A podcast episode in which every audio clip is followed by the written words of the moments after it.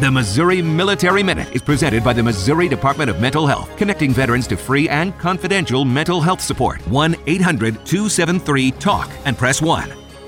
I'm Ashley Bird. Some good news for the state's veterans' homes. Missouri Veterans Commission Director Paul Kirchhoff told a panel of legislators the COVID 19 cases are down dramatically after a deadly outbreak. Uh, currently, we have zero veterans that are, are positive within any of the homes and we have three staff members that are positive within the home. So that's uh, that's been a lot of work to get it to to that point.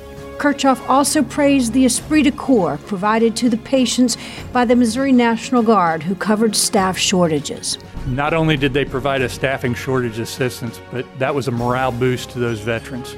Seeing and knowing that they have soldiers and airmen from the National Guard, uh, they're really boosted that.